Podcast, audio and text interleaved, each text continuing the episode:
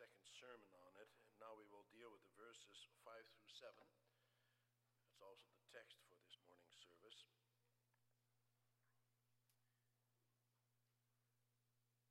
Let's read that together, Jude, starting with verse 5 through to verse 7.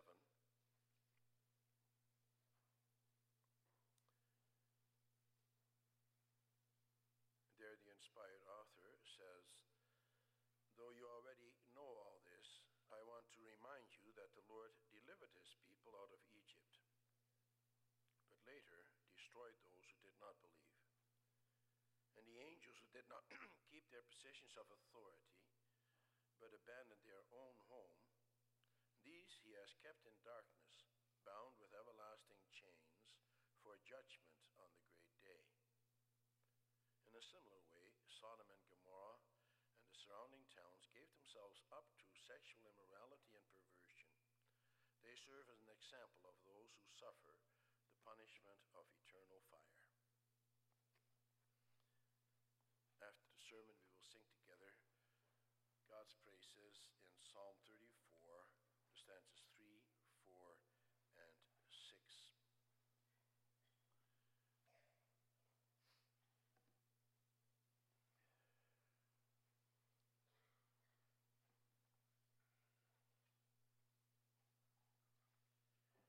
Beloved congregation of our Lord and Savior Jesus Christ, brothers and sisters, verse 5 of the letter of Jude begins with the words, Though you already know this, I want to remind you. It's like a father or a mother telling their son or daughter, I know I've told you this many times before, but I want you to remember. And then which is usually a reminder to keep them from some kind of harm. We all need reminders. We need to remember our own mistakes of the past and also the mistakes of others. We have to learn from them. If we don't learn from our own mistakes and the mistakes of others, then it will not go well with us. Same thing is true of those people to whom Jude is writing. And so he goes on to remind them about what happened to Israel thousands of years ago. He wants his, reader to, his readers to remember what happened to their forefathers, how many of them died in the wilderness because of their disobedience. And he also wants to remind them of what happened to the fallen angels they had been given a high position by God, but rebelled against God and now stand condemned. The same thing is true of the inhabitants of Sodom and Gomorrah.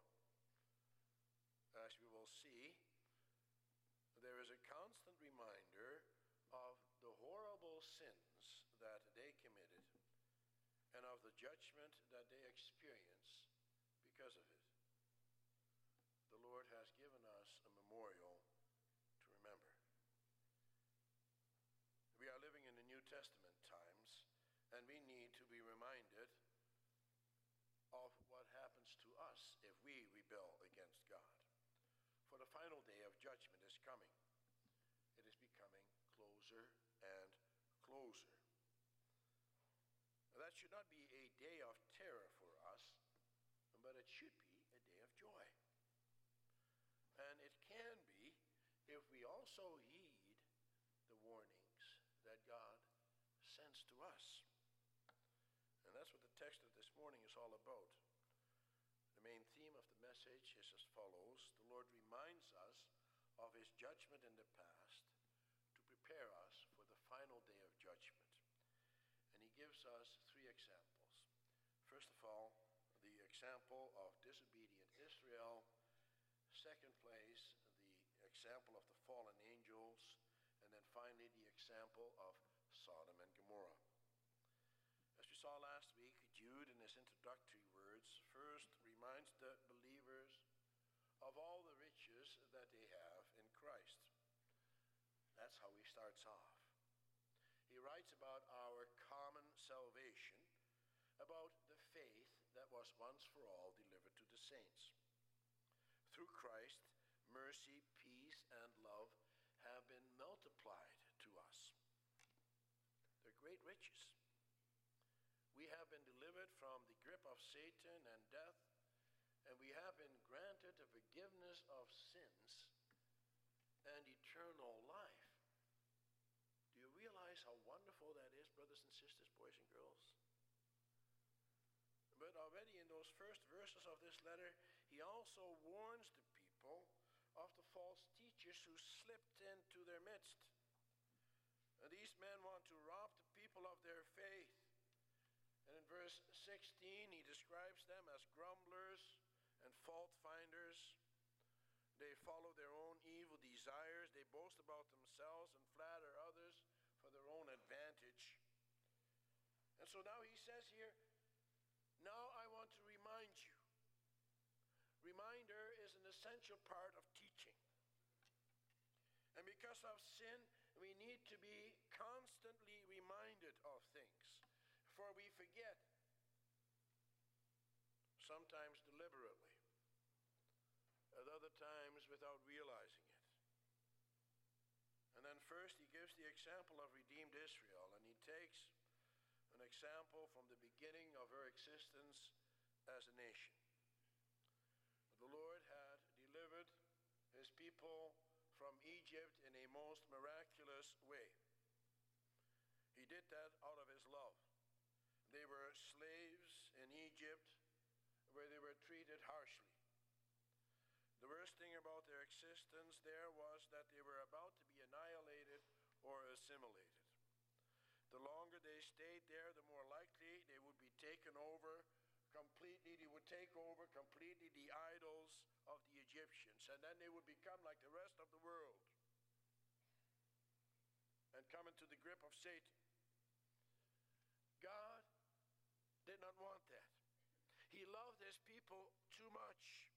For God always wants to preserve a people for himself to serve him. And so what he, did he do? He delivered them out of Egypt. And he showed them how powerful he was. And then he sent one plague after the other. It was miraculous. It was awesome what God did for them. And finally Egyptians had the people had to let the people Israel go. And then the Lord God led them through the Red Sea. Another miracle another display of his almighty power. He drowned Pharaoh and his whole army.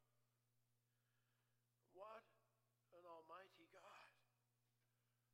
How deeply he loves his covenant people. And that's not all, he continued to be with them. He goes ahead of them in a cloud, he leads the way, he gives them food to eat and drink to drink. They lack nothing. Even the sandals and their clothes do not wear out. That's how God looks after his people. But then what happens? Well, we sang about it in Psalm 105. The Israelites complained and grumbled. They don't like the food. They want more variety. They want to eat meat. They want to go back to Egypt where they had it all. They want to be part of that world again. And then the Lord God becomes angry and he smites them with a great plague. Nevertheless, he continues to provide for and to protect them and to plan a wonderful future for them in the promised land. And so he tells Moses to send out spies into the land of Canaan and to see what is going on there so that he can prepare them. And there the spies find a land flowing with milk and honey.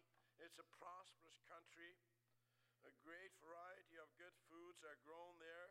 And God promises that he will give that land to them and that he will defeat those people who live there, who live there in their sins and who do not want to repent from their sins. But what happens when the spies come back?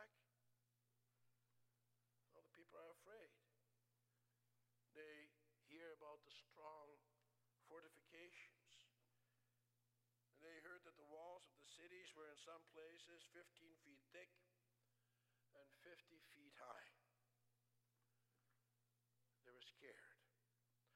They wanted to go back to Egypt. At least there they knew where they were at. And they forgot all the miracles that God had only recently performed and now doubted that he could do it again. They listened to the ten spies who saw nothing but difficulties and hard road ahead. They didn't listen to the other two spies. Joshua and Caleb, who reminded them of God's faithfulness and God's power. And who reminded them of his promise to grant them all that they would need for their well being, that he would defeat them. Instead of believing, they wanted to stone these two men. And they would have done that too if God had not intervened. The glory of God appears at the tent of meeting to all the people of Israel and says to Moses, How long will these people treat How long will they refuse to believe in me in spite of all the miraculous signs I performed among them? I will strike them down with a plague and destroy them. But I will make you into a greater and stronger nation than they. That's what the Lord said to Moses in Numbers 14, verse 11 and 12. And then Moses pleads with God. And the Lord relents and decrees that only those who are over the age of 20 would be spared. All the rest of them would die in the wilderness In our text of this morning, it says that the Lord delivered them out of Egypt and that He is the one who destroyed them. And from the original, it is clear that this is actually a reference to the Lord Jesus Christ. That's why we read together from 1 Corinthians 10. He is the one who delivered them out of their enemies. Paul says the same thing in 1 Corinthians 10, verse 4, where he writes that they drank from the same spiritual drink for they drank from the spiritual rock that accompanied them, and that rock was Christ. It says in verse 9 that they should not test the Lord, as some of them did. Ultimately, it is the Lord Jesus Christ whom they rejected, whom they tested. And they wanted nothing to do with their Savior. They wanted nothing to do with their salvation. They wanted to throw it away. And throughout the remainder of their years in the wilderness, for 38 years, Israel had a constant reminder of his judgment against unbelief. As we heard, all those who were over the age of 20 would not enter the land of Canaan. That amounts to a lot of people dying, brothers and sisters. According to Numbers chapter 1, verse 45 and 46, all the men who were 20 years old or more numbered 603,550. One commentator did some figuring and came up with some amazing figures. Pointed out that if we add an equal amount of women, an equal number of women, then those who died on the way to Canaan numbered more than 1.2 million people. And if we divide that total by the number, the total number by the number of days of the 38 year journey to Canaan after God announced his death penalty, then we arrive at the staggering total of nearly 90 deaths per day. 90 deaths per day. What a stern warning not to think lightly of God's judgment. Those young people were constantly reminded of what happens when you do not believe the promises of God and when you walk away from them. It's also noteworthy that that next generation did take that to heart. We can read about that in the second chapter of the book of Judges it says in chapter 2, verse 7 the people served the Lord throughout the lifetime of Joshua and of the elders who outlived him and who had seen all the great things the Lord had done for Israel. But then, in verse 10, we read what happened to the next generation. It says there, after that whole generation had been gathered to their fathers, another generation grew up and who knew neither the Lord nor what he had done for Israel. Brothers and sisters, that each generation has to be reminded constantly of the judgment of God. That if they do not heed the word of the Lord God, that they too will perish. And they will not enter the rest of God. Where exactly did Israel go wrong? For the Holy Spirit also intends this passage for you and for me. Well, it's clear what the problem was. They walked by sight, not by faith. They wanted to be like the rest of the world. They didn't want to put their trust in God. They saw the tremendous struggle ahead of them in conquering the land of Canaan. And they knew that humanly speaking, they would not be able to do it. It would be easier for the moment to trust in their own instincts than trust in God. And so they focused on their current outward circumstances rather than putting their trust in God. The Almighty Creator of heaven and earth. And once you start doing that, once you start concentrating on yourself, on your own abilities, on what you can see around you, and then you will become more and more dissatisfied because God is no longer in the picture. And then you put your trust in man. And you know when you do that, brothers and sisters, boys and girls, you're going to be very disappointed. As a consequence of their disobedience, they failed to enter the promised land. The promised land to which they were so looking forward to. So, brothers and sisters, let that be a warning to us as well. We easily grumble and complain about the things we don't have without being appreciative of the things we do have. And we want to do things in our own strength. And we look to the world to deliver us from whatever troubles us. And we easily forget about God. But what has He done? What has He done for you and for me? He has delivered you and me from sin and Satan. And He has given you the promise of eternal life. And He promises that not only to you, but also to your children and to your grandchildren and to your great grandchildren. Is there anything more wonderful than that? There isn't. But you have to keep believing that. And you have to keep living out of that faith. If you don't, you're going to fall away. And so God wants us to trust in Him. He does not want us to live as if we don't need Him, as if we don't need God's people any longer either, as if we can just walk away from it all without, without any consequences. The consequences of walking away from God and His people is death. Eternal death if you don't repent. And that's why He gives us so many reminders in the preaching, in the administration of the sacraments of baptism and Lord's Supper to remember. In the text, Jude gives us another thing to remember.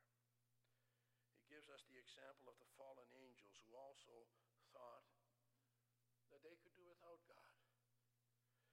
Come to the second point.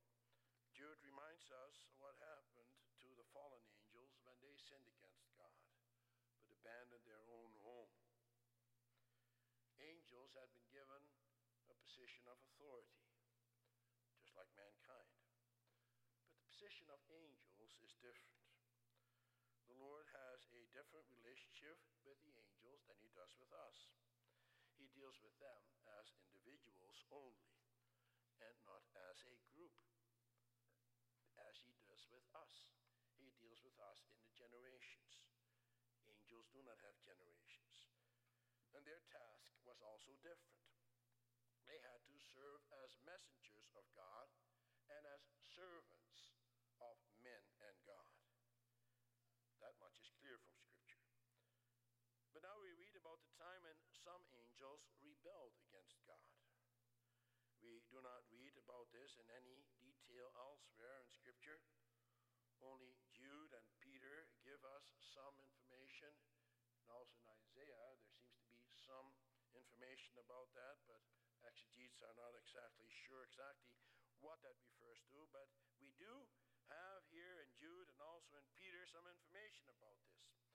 But how do Peter and Jude know about this, you may wonder? Well, we don't know. One way or the other, God revealed it to them. It may have been something which had been passed on to them orally. Some people think that Jude received this information from one of the apocryphal books, the book 1 Enoch, which also says something about the fall of angels. But it is highly unlikely that he got his information from there. For apocryphal books, as you know, are not inspired by the Holy Spirit.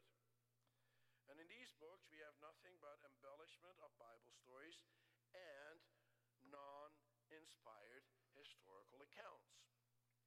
It is true that Jude will have been familiar with the apocryphal books, but he would not take information from these books because they contradict the Bible on many points.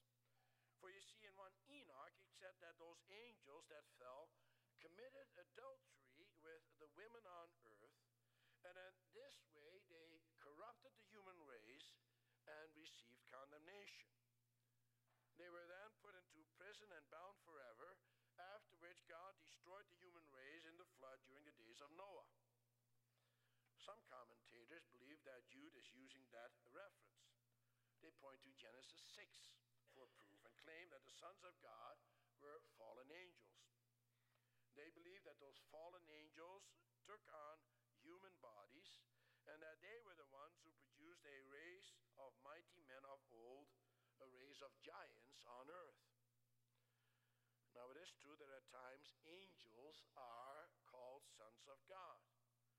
That is, for example, the case in Job 2, verse 1. But the term sons of God is never used of fallen angels. The reference in Genesis 6 cannot refer to angels. Angels are spiritual creatures. The Lord Jesus himself taught that in answer to the Sadducees about marriage in the resurrection, that at the resurrection, people will neither marry nor be given in marriage. They will be like angels in heaven. So it says in Matthew 22, verse 30. They will not marry because they will be like the angels in heaven who do not marry. And so the reference in Genesis 6 is not to angels, but to the young men who sought out the girls of the world. Now, that was one of the sins of the people of the church which caused the judgment of God through the flood. As soon as the boundaries between the world, seed of the serpent, and the church, the seed of the woman, are not properly kept, then God's people can experience his wrath. And Jude gives his own inspired account and reminds us that after creation, some angels became haughty and arrogant. They were not satisfied to be servants of God and of men. And they left their high position of authority. They wanted more than they already had. As a result, they completely lost the riches that they had in heaven. Because of their rebellion, they squandered everything they had and subsequently were consigned to hell.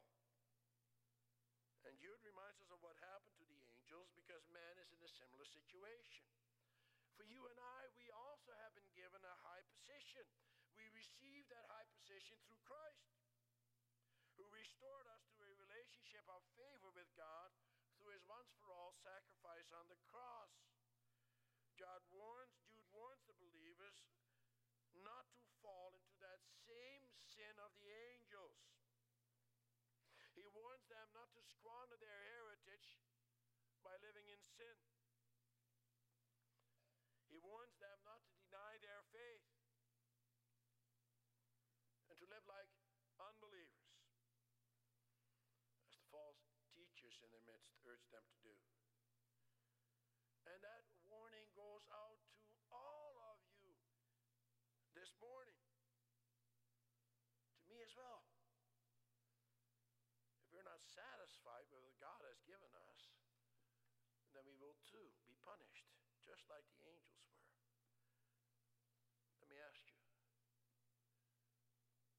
Boys and girls, teenagers, middle aged, elderly, are you content with what God has given you? Or do you want more? Do you want something that somebody else has? Do you want something that you may not have? Do you want somebody else's wife? Or another woman's husband? Do you desire somebody else's business or bank account or job or house? Are you a grumbler or a complainer? Well, be warned. The same thing happened to disobedient Israel. They were dissatisfied. And what happened to those disobedient angels? They too were diso- they too were dissatisfied. And what happened to them can happen to you and me as well. And if not to you, then to the next generation. And Jude says that the Lord has kept them in darkness, bound with everything, with everlasting chains for judgment on the great day. That is a most terrible judgment. Their punishment is great. They will never, ever escape. They are doomed forever. But you may say, is it not true that the fallen angels, Satan and his myriads of demons, now have the run of the world?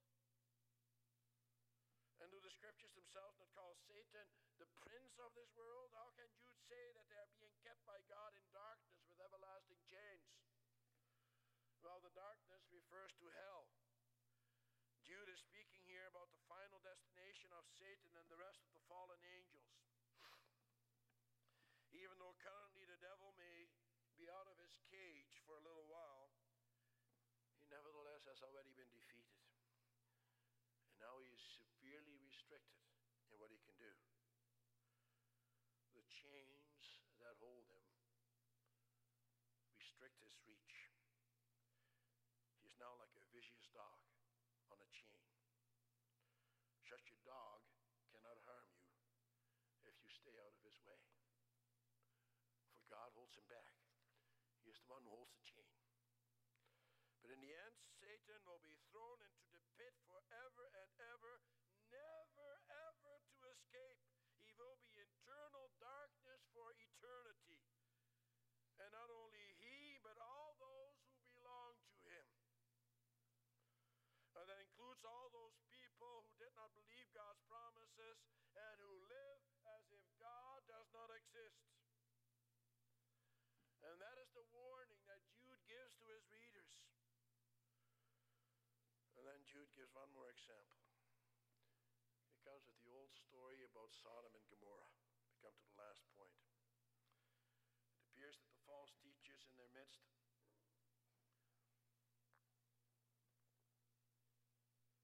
that the false teachers in their midst had no difficulty with sexual immorality. Some people were taken in by the argument that what you do with your body doesn't really matter. As long as you take care of your soul, all will be well. For that reason, Jude adds that third warning, for he knows that the Lord is very angry when such immorality is tolerated, and that he will remove his Holy Spirit. The Holy Spirit is to dwell in the church of God, and the bodies of the believers are temples of the Holy Spirit as well, for they are the church. In Sodom and Gomorrah, the Holy Spirit had been all but banished because of the immoral lifestyles of the people. There was no limit to their immorality. They gave themselves completely over to the works of the devil, to live without any restraint. Their only aim was to seek pleasure for themselves. And the text says that they gave themselves up to sexual immorality and to perversion. Literally, it says that they indulged in other flesh. What does that mean? Well, in the first place, it means that they were guilty of unnatural sex with each other. It's a reference to homosexuality. Of their quest for sexual pleasure, they no longer were satisfied with normal sexual relations, but they sought gratification in different ways. Their minds were constantly busy with immoral thoughts, and therefore it is likely that other flesh also refers to bestiality. Leviticus 18, verse 22 and following condemn both.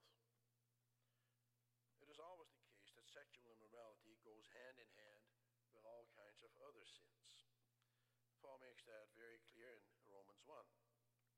He says there in verses 26 and following, because of this, God gave them over to shameful lusts. Even their women exchanged natural relations for unnatural ones. In the same way, the men also abandoned natural relations with women and were inflamed with lust for one another. Men committed indecent acts with other men and received in themselves the due penalty. Furthermore, since they did not think it worthwhile to retain the knowledge of God, he gave them over to a depraved mind, to do what ought not to be done. They have become filled with every kind of wickedness, evil, greed, and depravity. They're full of envy, murder, strife, deceit, and malice. They are gossips, slanderers, God haters, insolent, arrogant, and boastful. They invent ways of doing disobey their parents. They are senseless, faithless, heartless, ruthless. Although they know God's righteous decree that those who do such things deserve death, they not only continue to do these very things, but also approve of those who practice them. Sound familiar? The Lord God gave Sodom and Gomorrah to serve as an example, as it says in our text. Actually, it says that he exposed it he exposed this openly to public view. That he put it, in other words, on public display. How does he do that? Well, most scholars today agree that those cities, Sodom and Gomorrah, are likely buried under the Dead Sea. And that salty sea serves as a constant reminder of God's wrath against such immorality. And furthermore, the sin of Sodom and Gomorrah is repeatedly mentioned in the pages of the scriptures as a warning of God's judgment. If only the generation of today would heed God's warning. For today, the same immorality can be found as well. Society is becoming more and more permissive. Now, homosexuality is no longer a sin, but instead, it is now something to be admired. The sin today is to be against homosexuality. There is no longer any shame. And even though God judges this sin already in this life through the spreading of AIDS, man does not heed God's warning.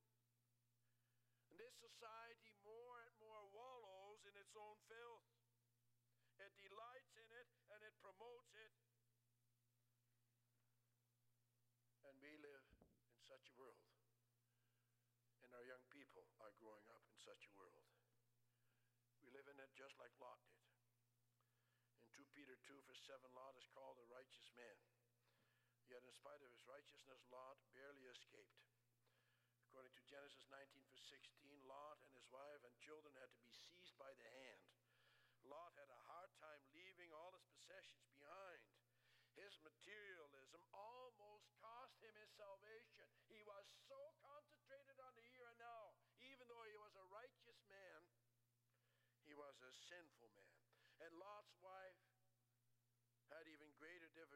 looked back and was turned into a pillar of salt.